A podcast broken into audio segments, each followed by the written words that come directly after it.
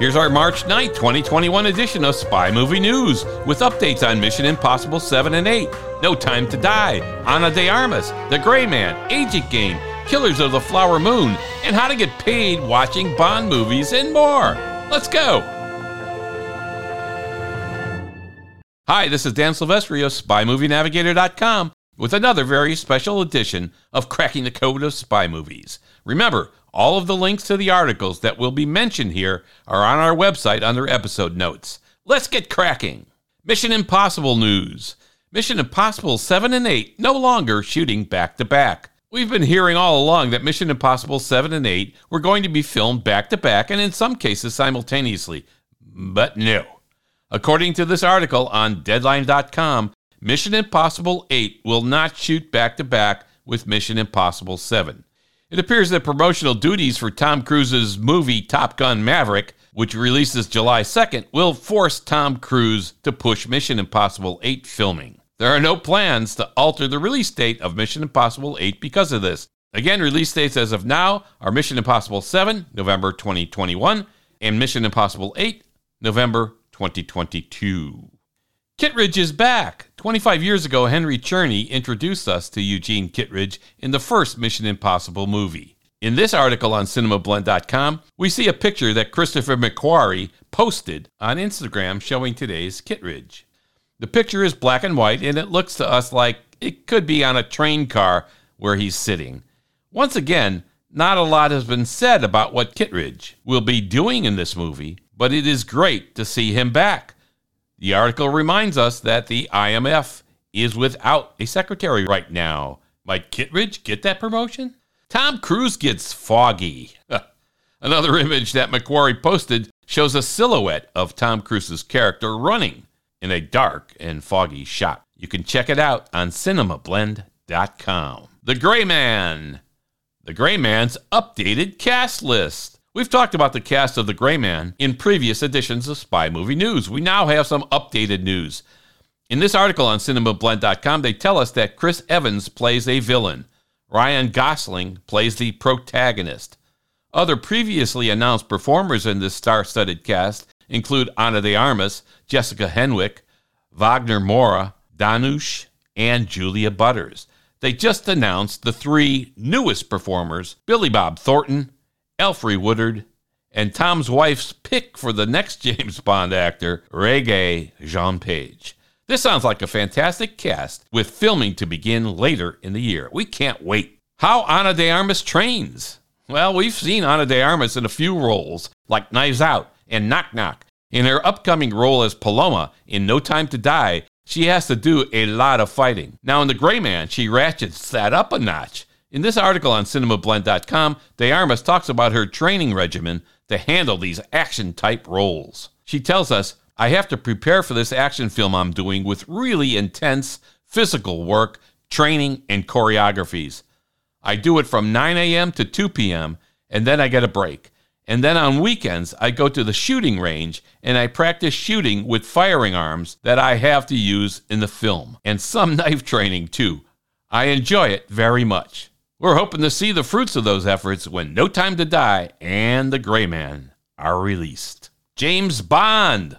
Speaking of No Time to Die, is No Time to Die to arrive in the UK theaters a week early? According to this article on MovieWeb.com, No Time to Die will be released in the United Kingdom September 30th. This is a week ahead of the previously announced October 8th release. This is an interesting development given that the official James Bond website, 007.com, still lists the release date as of October 8th. As much as we want the movie out as soon as it is safe, we at US based SpyMovieNavigator.com would like to see a global release date for No Time to Die. With the internet and all the buzz about this movie, those of us in the US and other non UK parts of the world are unlikely to be able to keep away from all the buzz during the week between releases. It would be tough to see this movie after all this time we're waiting if we already know the ending before we get to see it. We know it's probably a marketing and buzz creating premiere release thing,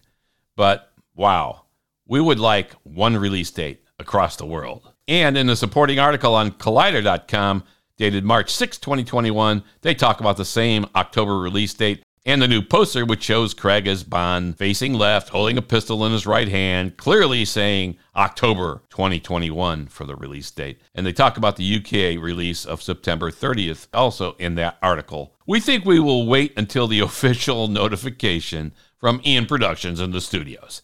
Digital posters with dates are easy to make at virtually no cost. We have seen similar posters for all the other release dates as well. Let's just hope the world is ready for people to return to the theaters and we can finally see No Time to Die and on a big screen. Ana de Armas's view as a Bond girl. Back to Ana. Sure, why not? Digital Spy released an article on March 6 called No Time to Die star Ana de Armas on being a Bond girl. In the article, they reference Ana de Armas having spoken to Vogue about joining the Bond team and what makes her character, Paloma, in No Time to Die, different from previous Bond girls. Here's a snippet of what she says Paloma is a really beautiful woman in her own way, and she's badass and very glamorous. We at SpyMovieNavigator.com think we will see more Bond women who are beautiful and also tough characters who can stand on their own. We saw that early on in License to Kill with Carey Lowell's character, Pam Bouvier. We will see more, as it should be. Hey, get paid to watch all the 007 movies. in a contest at nerdbear.com, you can get paid to watch all 24 Eon Productions 007 movies. Nerdbear will pay one fan $1,000 and a $50 AMC gift card to watch all of them in 30 days. Also included is a $100 Amazon gift card to rent the movies on Amazon Prime. The winner will be required to watch all 24 movies and complete a simple worksheet over 30 days. Go to nerdbear.com for all the details. Of course, there's rules that apply, and all the details you'll have to get from nerdbear.com. The closing date for the entry into the competition is April 16th, 2021 at 12 p.m. Eastern Standard Time. So get cracking.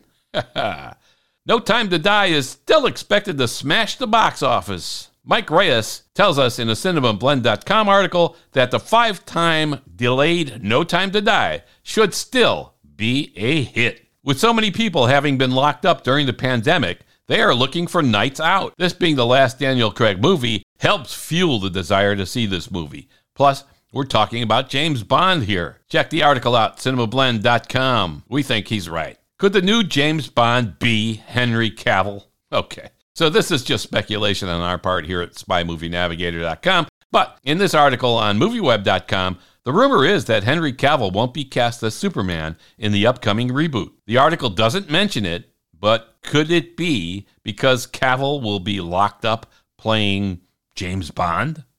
I guess this is how rumors start. Anyway, we're just speculating. Killers of the Flower Moon gets its lead. Check out HollywoodReporter.com. It touts the signing of Jesse Plemons to star in the upcoming Martin Scorsese movie, Killers of the Flower Moon. Jesse will play an FBI agent. Lily Gladstone, Leonardo DiCaprio, and Robert De Niro round out the leads. Killers of the Flower Moon is expected to shoot this May to late summer. Agent Game signs key roles. In this article on Deadline.com by Amanda Nduka, we find out that Dermot Mulroney, Katherine McNamara, Rhys Coiro, Annie Ilonzeh, and Mel Gibson have signed for the movie Agent Game. This spy thriller has Mulroney as a CIA officer who's involved with relocating foreign nationals. When Washington has a political change, he finds that the people he thought were his friends are now his enemies. Check it out. Deadline. Boon picks up Grosse for key role. Demetrius Grosse is joining the Derek Presley directed movie Boon in the role of Agent Red. According to this article on Deadline.com, Boon is described as a strong, burnt out FBI agent on a personal mission to find and bring in an assassin that is causing turmoil to a few criminal organizations. His longtime friend gets killed and he's out for revenge. Check it out, deadline.com. Netflix picks up Operation Mincemeat. Wow. We've talked about Operation Mincemeat, the actual operation, in our podcast, Spy Movies and Real World Connections, and our podcast on the movie The Silent Enemy. This was a real World War II espionage operation focused on a dead man. We don't want to give away any more here. Well, this article on Deadline.com discusses how Netflix has bought the North and Latin American rights for the already completed Colin Firth movie called Operation Mincemeat, which is based on this real life operation.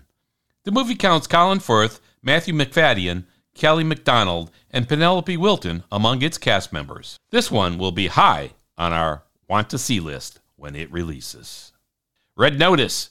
Speaking of Netflix, Red Notice is scheduled to premiere on Netflix in 2021. Of course, looking at Red Notice, it's about an Interpol agent tracking an art thief. And in real life, a red notice is a request to law enforcement worldwide to locate and provisionally arrest a person pending extradition, surrender, or similar legal actions. So that's in real life what a red notice is. Additionally, as reported at cinemablend.com, Dwayne Johnson, who collaborated on and will star in Red Notice, has attached himself to another project, Teddy and the Guardians of the Night, which has been picked up by Netflix. While not a spy movie, it is about a teddy bear protecting a sleeping child from a monster. Johnson is growing his bond with Netflix. Industry news New York City movie theaters start to reopen. Yeah. Brandon Roberts reports in this article on cinemablend.com that New York City theaters are able to open for the first time since the pandemic started. Capacity will be limited to 25% and up to 50 people. We see this as a huge step forward and gives us hope that maybe Black Widow will finally get released on its now targeted May 7th release date. Paramount Plus announces a 45 day release window on two movies. In an article on MovieWeb.com, it's reported that Mission Impossible 7 and A Quiet Place 2 will stream on Paramount Plus 45 days after the theatrical release. This is a nice hype move for promoting the new Paramount Plus service. It also gives us some clarity to the theater versus streaming release window debate on release schedules that have been mangled during the COVID 19 pandemic. We've previously reported on the tension between movie theaters and movie production companies about how long a window the theaters will have before a movie hits streaming services, if there is a delay at all.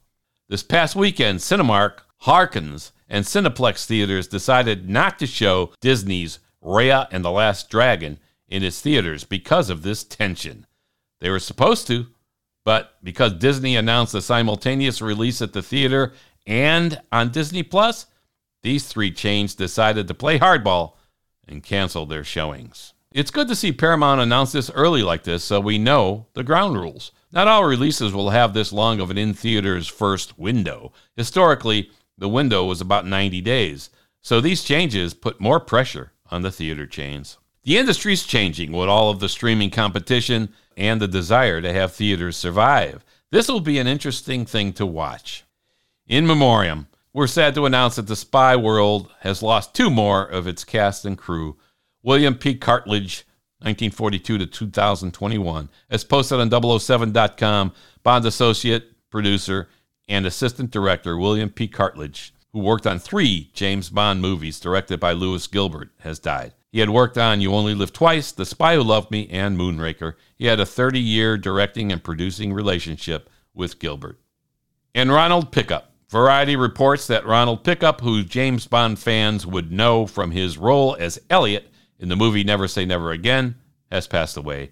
He had a 54 year career, and some of his other memorable roles include Norman Cousins in The Best Exotic Marigold Hotel and Neville Chamberlain in Darkest Hour. That wraps up our Spy Movie News for March 9th, 2021. Follow us on Facebook, Twitter at Spy Navigator, and Instagram too. Subscribe right now to our Cracking the Code of Spy Movie show on your favorite podcast app. Thanks for listening. We appreciate it.